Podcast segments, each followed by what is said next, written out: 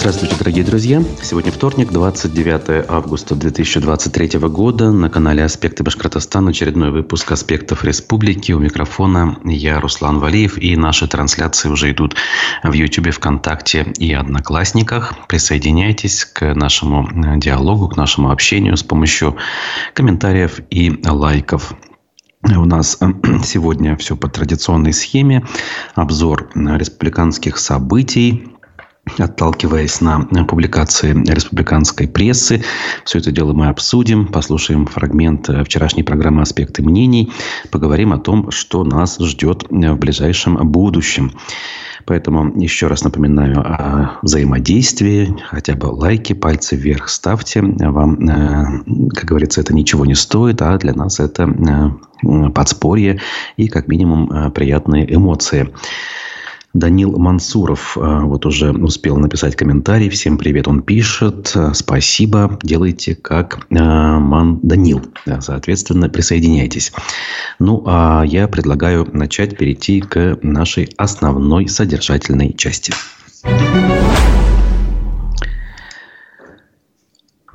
Итак, по вторникам чаще всего мы говорим о том, о чем э, было сказано, в том числе на оперативном совещании в правительстве региона в понедельник, поэтому об этом скажем, но давайте э, по, э, поэтапно, как говорится.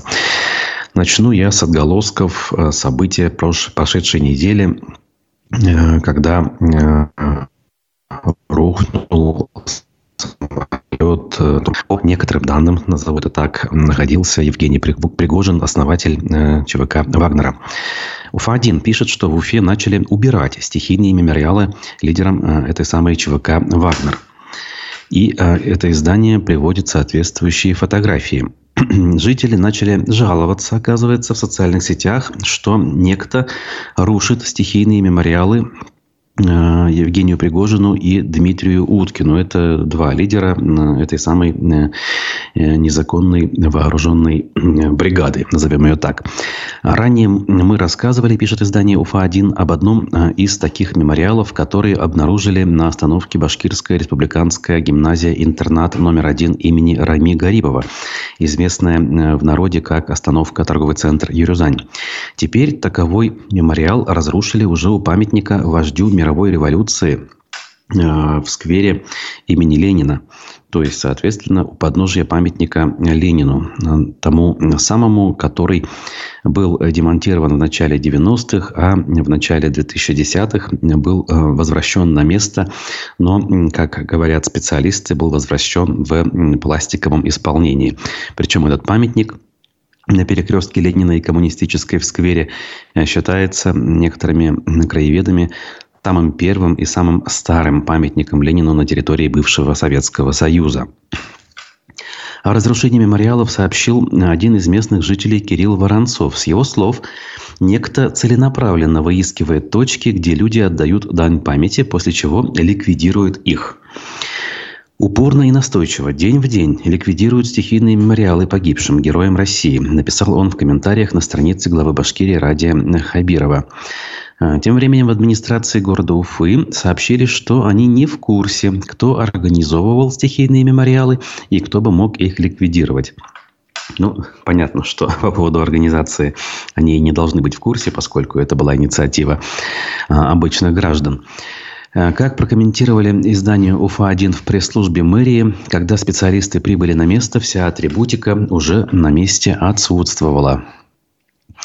Таким образом, э, в общем, э, видно, что ну, некоторые активные граждане пытаются как-то проявить э, собственное отношение к этому событию, к этим людям, но кому-то это все мешает. Вот лично мне сложно определиться с отношением, ну, скажем так, на чьей я здесь стороне. Наверное, в нынешних условиях, когда любая инициатива снизу э, практически невозможна, э, хотелось бы, чтобы такие мемориалы все-таки возникали и э, сохранялись вопреки тому, какие есть установки сверху, безотносительно к отношению к этим людям, которые, опять же, судя по данным, в том числе официальным, были на этом самолете и погибли. Данил, как раз, который с нами поздоровался, пишет, творил кувалда и беспредел, от беспредела и погиб. Вообще не понимаю, зачем ставить памятники уголовникам и убийцам. Вот такая точка зрения, конечно, имеет место быть. Здесь я не могу не согласиться с тем, каким человеком был Евгений Пригожин и его соратники. Но я сказал, почему все-таки, наверное, стоило бы Э, эти вещи э, как минимум делать и сохранять как раз-таки для того, чтобы ну, какие-то зачатки э, гражданской активности снизу сохранялись бы и люди могли бы проявить себя в этих условиях, когда это делать практически невозможно. Спорная история, тем более, что мы не знаем на самом деле и нет у нас уверенности в том, что на самом деле произошло, а произошло ли то, о чем мы говорим. Опять же, э, шутки в интернете, мемы так называемые уже распространяются. Может быть, вы видели э, те же самые ролики, э, где люди, очень похожие на Пригожина и других высокопоставленных деятелей нынешних вооруженных сил, э, через несколько лет э, в Э, будем говорить, с измененной внешностью находится в далеких странах на другом э, полушарии нашей планеты. Ну, как, как такое могло бы быть, если бы это было на самом деле? Вот, в общем, нам еще предстоит э, эту тему, конечно, так или иначе затрагивать, тем более, что мы, наверное, будем узнавать новые подробности. Ну, вот, ну а пока так, как есть.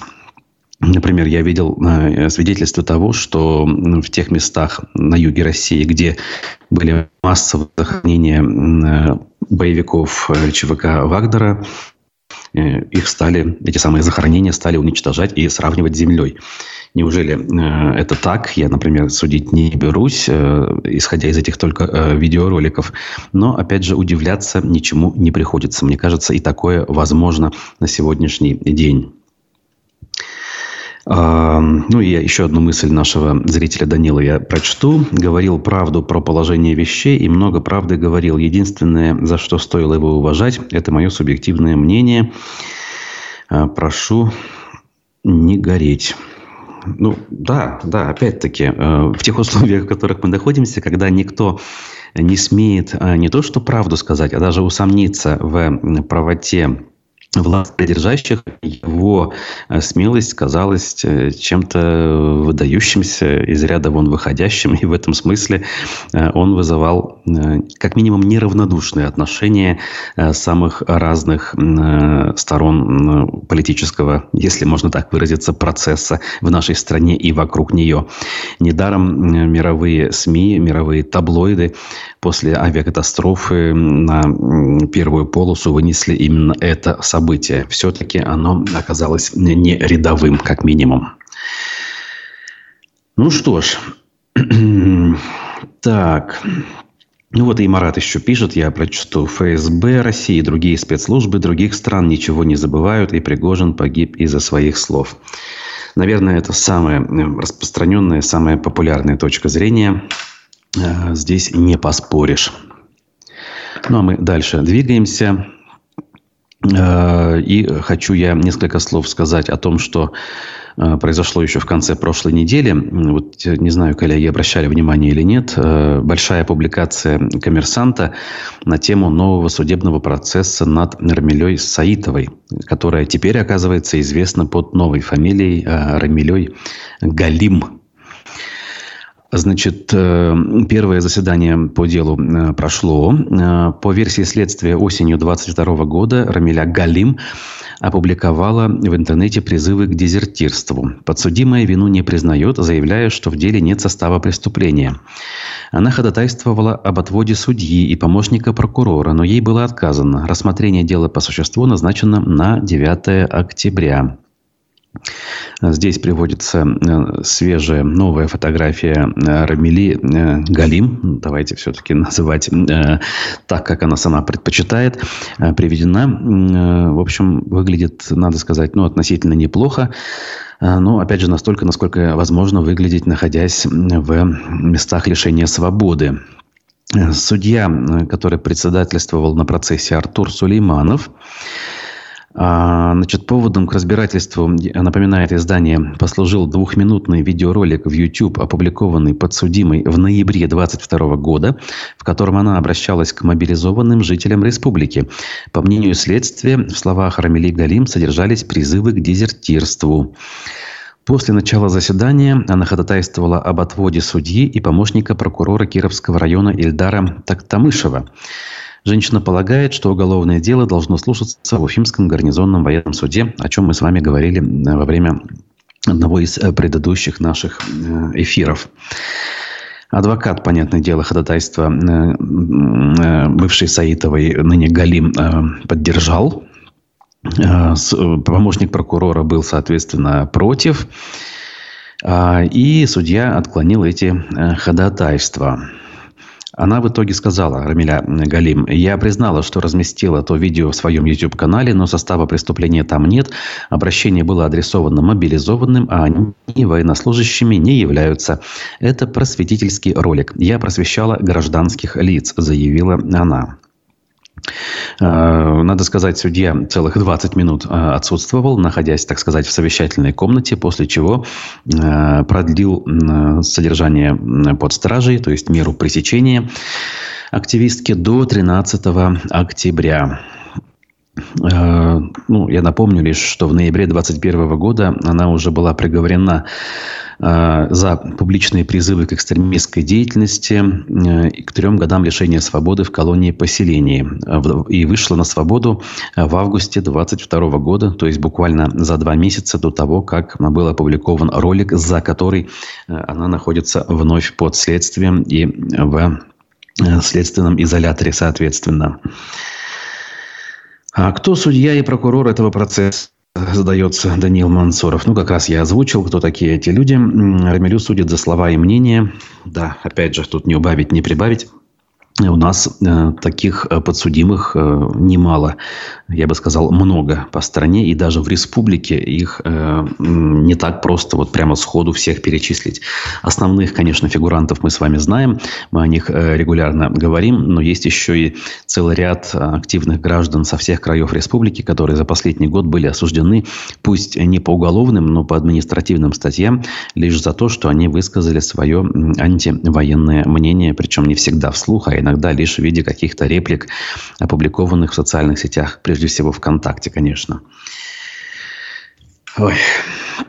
Ну, в этом смысле у нас, например, э, на аспектах регулярно публикуются новости о том, э, как идут дела у осужденной уже судом первой инстанции за создание экстремистской организации Лилии Чанышевой, которая была координатором штаба Навального в Уфе, ныне запрещенного и э, расформированного. Э, надо сказать, там э, помимо чисто уголовно-процессуальных вопросов, скажем, она передает через своих адвокатов и сторонников другую информацию о том, например, как она старается и призывает э, всех сочувствующих пополнить библиотечный фонд Уфимского следственного изолятора, что уже начало происходить. Огромное количество посылок туда пришло. Сотрудники СИЗО даже не справлялись. Бланки у них даже кончились. И в последнем э, посте, который мы, соответственно, в виде новости опубликовали у себя на сайте, Лилия Чанышева рассуждает о том, почему подобные инициативы снизу мягко говоря, не очень э, понятны и не очень э, поддерживаются администрацией э, данного заведения. Возможно, и здесь э, речь идет о коррупционных проявлениях, поскольку деньги, в принципе, на литературу, например, они и так официально выделяются из бюджета. А доходят ли эти деньги до Э, покупки литературы и размещения ее в библиотеке изолятор – это отдельный вопрос. Э, исходя из того, что э, Лилия Чанышева обнаружила в этой самой библиотеке, она делает вывод, что деньги осваиваются, мягко говоря, не по назначению. Ну, а я дальше двигаюсь как раз-таки к некоторым деталям вчерашнего оперативного совещания в правительстве региона. Пруфы пишут, Ради Хабиров анонсировал облавы в Башкирии. Надо уничтожать. Ни много ни мало. Вот такая вот цитата вынесена в заголовок. Значит, речь идет о проведении облав в местах незаконной продажи алкоголя. Глава региона отметил, что несмотря на ужесточенную борьбу в районах и городах все равно появляются дельцы, которые реализуют спиртные напитки из-под прилавка. Он поручил министру торговли э, и услуг республики Алексею Гусеву устроить проверки совместно с сотрудниками полиции, чтобы выявить точки продаж незаконно произведенного алкоголя. Значит, э, при этом данные какие у нас? С начала 2023 года причиной э, отравления спиртосодержащей продукцией, э, точнее, вот именно отравление этой самой продукции стало причиной смерти 78 человек. Это в среднем меньше, чем в предыдущие годы, но величина довольно существенная. И опять же историю со слабоалкогольным напитком «Мистер Сидор», которая не только в республике себя проявила и даже более того, как раз-таки в соседних регионах она больше запомнилась, в любом случае нас э, коснулась. Единственное, наверное, какой вопрос у меня возникает э, в связи с этой темой, это э, тот факт, что в ходе так называемой борьбы с употреблением алкоголя ограничивается продажа официального качественного продукта, и люди вынуждены обращаться за подделкой, за суррогатом, за контрафактом, в конце концов. И это приводит вот к таким э, плачевным последствиям, когда люди травятся. В общем-то, страна это проходила в антиалкогольную кампанию 86-88 годов во время перестройки. И вроде как на этих уроках истории можно было бы поучиться. Хотя, впрочем, о чем я говорю, на уроках истории, к сожалению, э, у нас учиться особо не получается, даже в более, знаете ли, системообразующих и глобальных вопросах. Значит, э, друзья, тут э, коллеги наши, зрители общаются активно. Присоединяйтесь те из вас, кто этого еще не делает. Чат, YouTube-трансляции продолжает работать. Пришло время сделать небольшую паузу, в том смысле, что я прервусь э, от э, чтения э, республиканской прессы на то, чтобы мы с вами немножечко погрузились в спортивную, околоспортивную и скандальную тематику. Журналист, обозреватель спортивных событий Алексей Горюнов был вчера гостем программы «Аспекты мнений» у Разифа Абдулина. И в подробностях они в эфире обсудили ситуацию с допинговым скандалом у хоккеистов Талпара. А Талпар, я напомню, это молодежный хоккейный клуб, входящий в структуру Салавата Юлаева, который является флагманом, не побоюсь этого слова, спорта нашей республики. Давайте послушаем, и через 3-4 минуты я к вам вернусь. Телеграм-канал «База» рассказал. В команде «Молодежный толпар» семь человек попали под допинговый скандал. У них обнаружили допинг. Это произошло еще весной, если не ошибаюсь. Потом этим делом заинтересовались правоохранительные органы. Стали, видимо, разговаривать с хоккеистами. Те обвинили в том, что их принудили принимать эти допинги там, или уколы делать. Конкретно называли тренера по общей физической подготовке. А вот на выходные еще и клуб высказал свою официальную версию, которая звучит так, что то, что говорят молодые хоккеисты, это просто такая линия защиты их. С себя, видимо, часть ответственности ответственности снять, а, а сам клуб, он ни в коем случае на тренера не грешит. Вот твоя точка зрения вообще, что произошло? Кто в этой ситуации больше ближе к истине, хоккеисты, скажем, или клуб? Если бы я точно знал, что произошло, я бы в Следственном комитете показания уже дал. Ну да, понятно. Э, потому что есть уголовное дело и расследуется по этому поводу. Да, произошло это еще в феврале. Взяли пробу у двух игроков Толпара, и они оказались положительными. А во время плей-офф, когда выяснилось, что есть положительные пробы, взяли еще у ряда игроков, и еще пять человек оказались положительными на наличие вещества мельдоний. Тот самый мельдоний, который который какое-то время был вообще считался незапрещенным, потом его запретили, и там, по-моему, даже перед в, самой, в теннисе там были нас перед громкие самой скандалы. Олимпиадой Сочинской запретили, угу. и, а так как это российское средство, изобретенное и производящееся в России, используемое, то, естественно, большинство российских, куча российских спортсменов Попали полетело, да, и были да, большое количество скандалов, а целые федерации отстраняли от международных соревнований. То есть, да, в том-то и дело, что вещество очень известное, все сейчас после этих всех скандалов знают, любой обыватель, что это вещество использовать нельзя, а что оно выводится очень долго,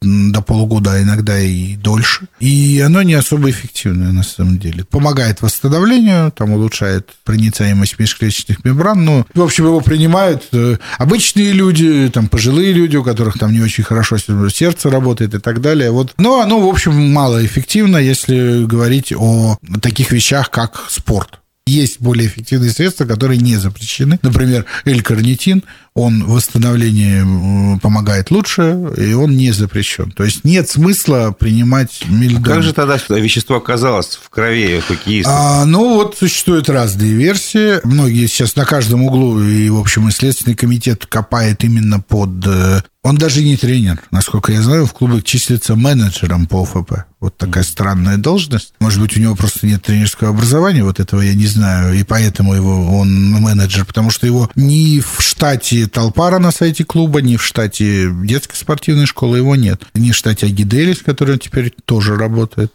Не первая уже история вокруг э, Толпара и вот его деятельности Игоря Загрединова. Там были вопросы еще у Дениса Хлыстова, который поднимал эти темы, что он дает там какие-то БАДы игрокам самостоятельно не согласуюсь там ни с доктором, ни с планом приема витаминов и прочего. То есть есть в командах биодобавки, которые принимают спортсмены, чтобы восстанавливать целевой баланс после интенсивных игр и тренировок. Без этого обойтись нельзя. Все-таки мы в 21 веке. Естественными способами, конечно, можно восстанавливаться, но это дольше. И раньше игроки пиво пили после хоккея.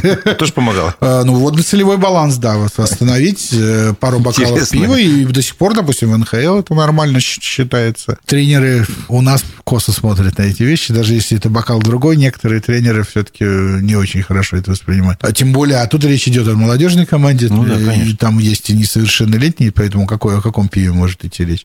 Вот есть версия, что просто он, давая какие-то средства для восстановления, какие-то биодобавки, а, использовал что-то такое, где мельдоний. мельдоний в составе и не задокументированный. Вот я, допустим, не верю, что он мог намеренно его давать, потому что же надо быть идиотом, чтобы так подставиться. Тем более я не верю в то, что целых семь человек могли независимо друг от друга принимать запрещенный... Не сговариваясь. А, не сговариваясь, да. Там ребята разных возрастов. То есть твоя версия, это как бы условный непрофессионализм человека, там менеджер по ОФП, который какое-то вещество, может быть, в составе не было указано, что там есть мельдоний, но он там был, он давал хоккеистам, чтобы те восстанавливали свои силы. Не столько моя версия, сколько наиболее вероятная, которая, в общем, и всеми рассматривается в первую очередь, не зря и Следственный комитет. Единственное, там это рассматривается как умышленное. То есть, если это не докажешь, значит, и дела не будет как такового. Да, я так понимаю, что пока ничего не доказали. В клубе почему-то по этой дорожке не пошли. Вот это меня очень удивляет. Вообще для клуба, конечно, в данной ситуации выход самый наилучший.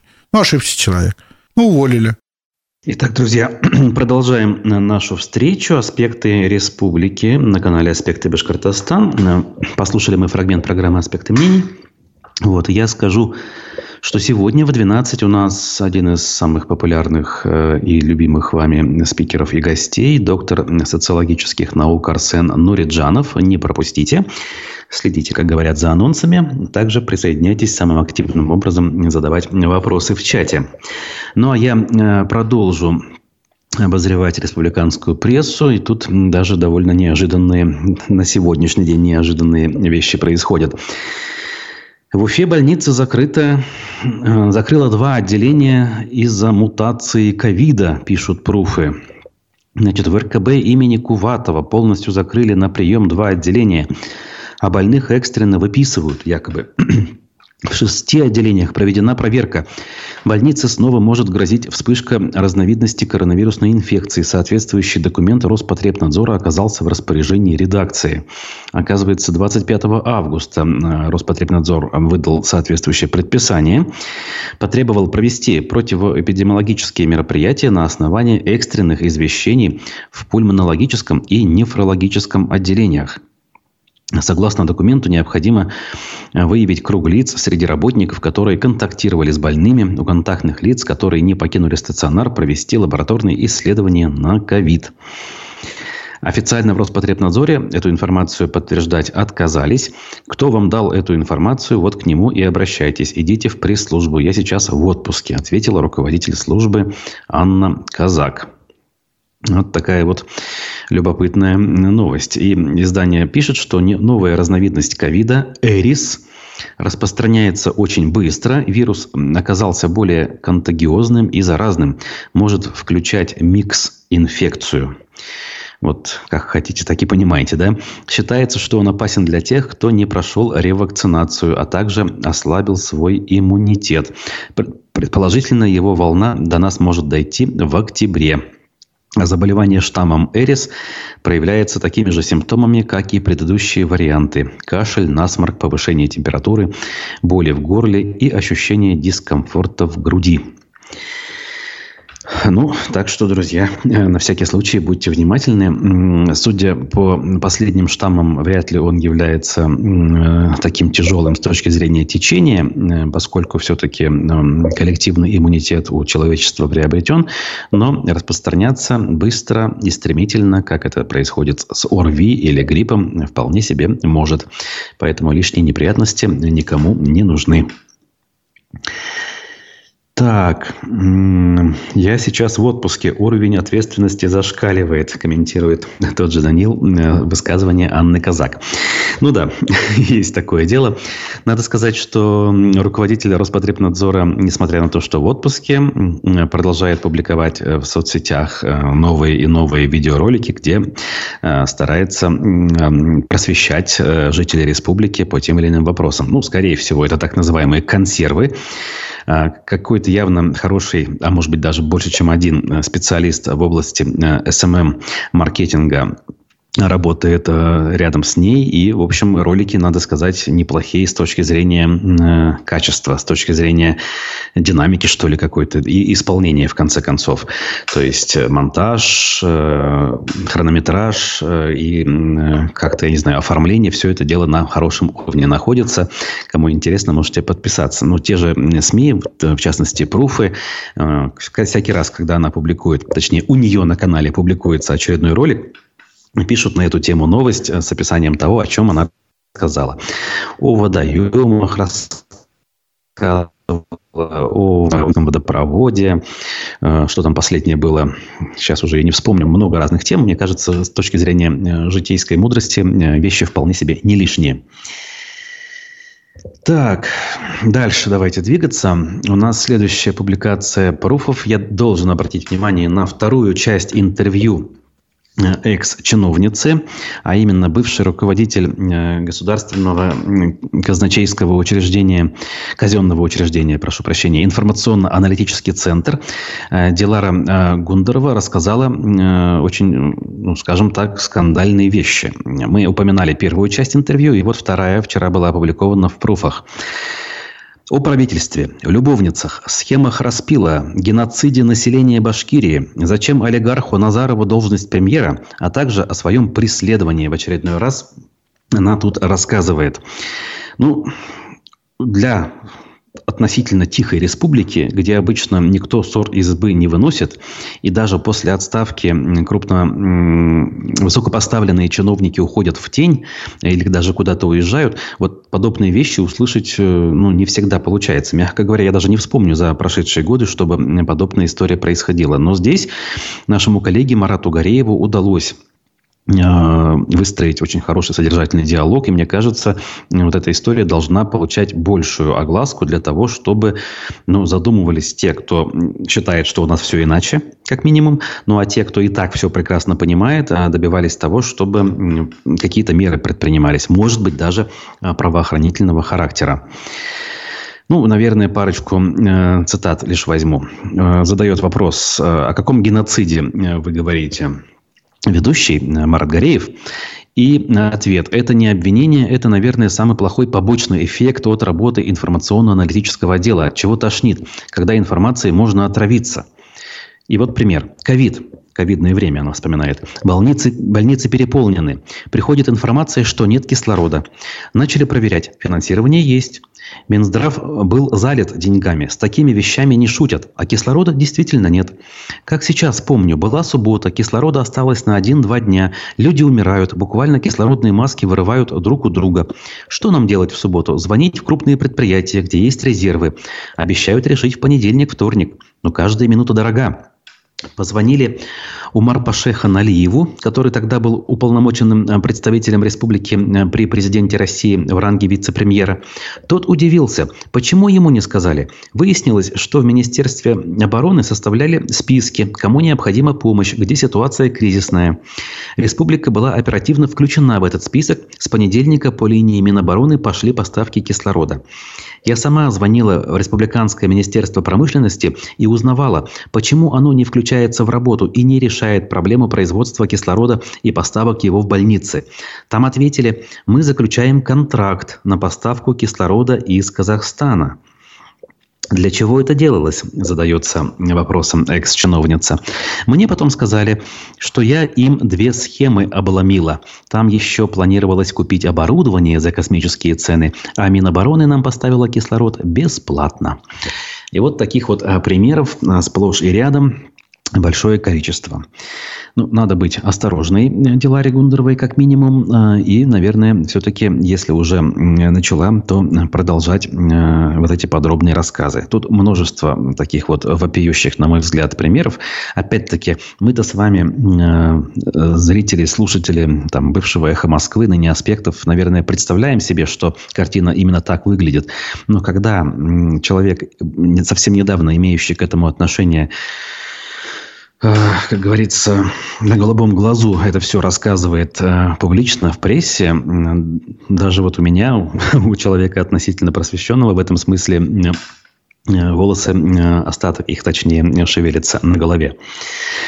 Обратите внимание, публикация в пруфах, еще раз напоминаю – те же пруфы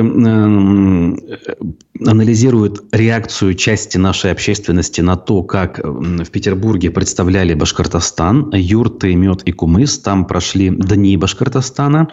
И, надо сказать, не только приведенные цитаты из соцсетей я мог бы здесь озвучить. На самом деле множество лично мне знакомых людей в очередной раз расстроились Э, видя, как нашу Башкирию представляли на этих самых днях. Я просто процитирую. «Теперь понимаю, почему многие думают, что в Башкирии до сих пор все живут в юртах, пьют кумыс и передвигаются строго на конях». Вы, наверное, понимаете, да? То есть показать э, нашу республику как современный регион, где, ну, хоть как-то относительно других регионов э, есть чем похвастаться, это, конечно же, никак. А вот показать исключительную э, этническую такую самобытность, это да. Наверное, без этого тоже нельзя, скорее всего, как-то, да, можно это упомянуть, но исключительно демонстрировать, что вот мы такие, наверное, не стоило бы. И в результате мы получаем жителей э, центральной части России, э, большинство из которых никогда не были в республике, и эти самые люди представляют э, республику как некий очень дикий лесной край, где по улицам действительно ходят медведи. А, мужчины ходят исключительно в лисьих шапках, а женщины передвигаются с нагрудниками а, маниста, да, башкирских национальных одеяниях. Это все прекрасно, это нужно беречь, сохранять и как-то даже развивать, наверное, но вот представлять нас исключительно в таком виде все-таки я бы не стал. Так, тем временем футбольный клуб Уфа продолжает испытывать трудности. Э, Сергея Гуренко, недавно назначенного главного тренера, освободили от должности. Всего лишь 8 матчей э, под его руководством команда провела. Дважды победила. А три раза сыграла в ничью и три раза проиграла. После семи туров команда занимает девятое предпоследнее место в турнирной таблице. А это, я напомню, второй футбольный дивизион. То есть мы настолько далеко откатились от позиций, на которых были еще четыре года назад, я имею в виду, находились в верхней части высшей лиги. Ну, премьер-лиги она у нас называется российского футбола. УФА-1 анализирует, э, сколько нужно заплатить за самую дорогую специальность в нефтяном вузе Уфы. Э, меня эта новость заинтересовала потому, что самая дорогая с точки зрения оплаты специальность не касается, собственно, нефтянки. Она касается дизайна и искусства костюма и текстиля. То есть это подразделение нефтяного университета, которое раньше было э, УГСом, а когда-то филиала Московского технологического института. Я думаю, вы прекрасно понимаете, о чем я говорю. Так вот, э, одна из профессий, которая там э, дается молодым людям, оказалась самой дорогой. 239 тысяч рублей за год в бакалавриате придется заплатить э, студенту, если он пойдет на платное отделение. При этом специальности, связанные, например, с нефтегазовым делом, обойдутся в 164 тысячи рублей в год. Самая доступная специальность – экономика. 138 тысяч рублей в год. Вот так вот все перевернулось с ног на голову. А, о выборах немножечко скажу. У нас э, хоть ну, какая-то очень смешная, может быть, активность на эту тему есть. Все-таки 10 числа выборы состоятся. Я знаю, что даже наблюдатели готовят у нас эм, неравнодушные граждане, и они, скорее всего, на некоторых участках у нас будут присутствовать. Посмотрим, насколько им удастся э, там провести весь день выборов и э, присутствовать при подсчете голосов для того, чтобы можно было зафиксировать более-менее правдоподобные цифры. Но э, с кандидатами не слава богу. Мы знаем, да, у нас там карикатурист Камиль Бузыкаев выдвигается самовыдвиженцем. Ну, наверное, почему бы и нет, конечно. Хорошо именно то, что самовыдвиженцем, а не от «Единой России». Но, опять же, если кому-то это важно. Э, башкиртостанские общественники, некоторые как минимум, вообще призывают к бойкоту этих выборов, поскольку там отсутствует э, какая бы то ни была интрига и э, реальная конкуренция. Например, патриоты Башкортостана, общественное движение, лидер которого Сагит Исмагилов как раз-таки на эту тему высказался. Кстати говоря, у нас в эфире тоже он был полторы недели назад и эту тему развил. Вот. Уфимская мэрия заявила, что популярный автобусный маршрут 39 может изменить схему своего движения. Многие-многие годы э, этот маршрут знакомен, знаком уфимцам, то есть, э, не знаю, там больше 30, а то и 40, наверное, лет, он уже, ну нет, не 40, 35 где-то лет маршрут существовал. Часть его пути пролегала по проспекту Октября от э, улицы Шафиева до улицы Айской. И вот мэрия предложила людям оставить голоса Согласны ли они с тем, чтобы этот участок полностью перенести на улицу э, Комсомольскую и э, 8 марта, соответственно, чтобы 39-й маршрут обслуживал не тех, кто по проспекту Октября передвигается, а именно полностью по улице Российской Комсомольской э, 8 марта. Довольно любопытная инициатива, наверное, нерешенная смысла, я бы так сказал. Обратите внимание, если вас это касается. А, о том же проспекте Октября пишет медиакурсеть. Задается она вопросом, как главный проспект Уфы стал пристанищем алкашей и бездомных. Ну, речь не о всем проспекте, а о, наверное, одной из центральных частей, которая действительно вызывает недоумение. В Уфе готовится с помпой встретить 450-летие города. Для этого перекладывается плитка, меняются фасады в центре города, устанавливаются арт-объекты за миллионы рублей. Но чиновники почему-то забыли про главную артерию города. Мало кто из уфимцев знает, что в нескольких метрах от универмага Уфа есть фонтан со скульптурой изящной девушки. Когда-то он украшал территорию перед зданием Уфимской детской филармонии. Но опять же, для тех, кто как-то представляет себе это место, я бы назвал это здание не филармонией, а Дворцом культуры РТИ. Наверное, все-таки люди постарше знают это здание именно таким образом. Сегодня про фонтан как будто забыли. Здесь часто можно увидеть маргиналов и молодежь, а после их посиделок зона фонтана превращается в мусорку. Да, это место, в общем, такое. Оно уже таковым является не первый год. Покрытие площади, мягко говоря, пришло в негодность. Парапеты, какие-то ограждения тут полностью разрушены. По сути, как это было построено в начале 60-х годов с тех пор в том виде и находилась. Но, опять же, в том виде, имея в виду с точки зрения строительства, а время волей-неволей это все дело разрушало и приводило в негодность. К мэрии, соответственно, вопросы, почему они не обращают внимания э, на эту территорию, и при этом оказывается, 2018 году тогда замначальника управления архитектуры Уфы Решат Шакирьянов заявлял, что есть планы реконструкции этого сквера, однако ничего там э, с тех пор так и не произошло. Любителям э, облагораживать общественные пространства руководство города на заметку. Хотя, наверное, они должны знать о том, что там происходит э, и каким-то образом реагировать даже сами. В прокат выходит мультфильм «Северные Амуры», Э, проект о башкирских воинах, участниках э, войны со Швецией и с наполеоновской Францией. Э, в октябре он выходит в российский прокат и станет первым мультфильмом из Башкирии, который показывают по всей стране. Над созданием картины работали киностудия «Башкортостан» и студия «Муха», знаменитая. Журналист аргументов и фактов побывал на закрытом показе и первым узнал все самое интересное о башкирском мультфильме. Если вам интересно, я думаю, вы информацию найдете. Я лишь добавлю от себя, что э, некоторые из известных в республике людей, э, которые находились еще в республике тогда, когда работа над мультфильмом э, начиналась, и были, ну, скажем так, востребованные в медиасфере в том числе. Так вот, эти люди участвовали в озвучке этого мультфильма. Казалось бы, ну, окей, озвучили как бы и хорошо. Но к моменту выхода э, все их участие было полностью вырезано из этого проекта. Э, их голоса были, как говорят, вымораны и э, забыты.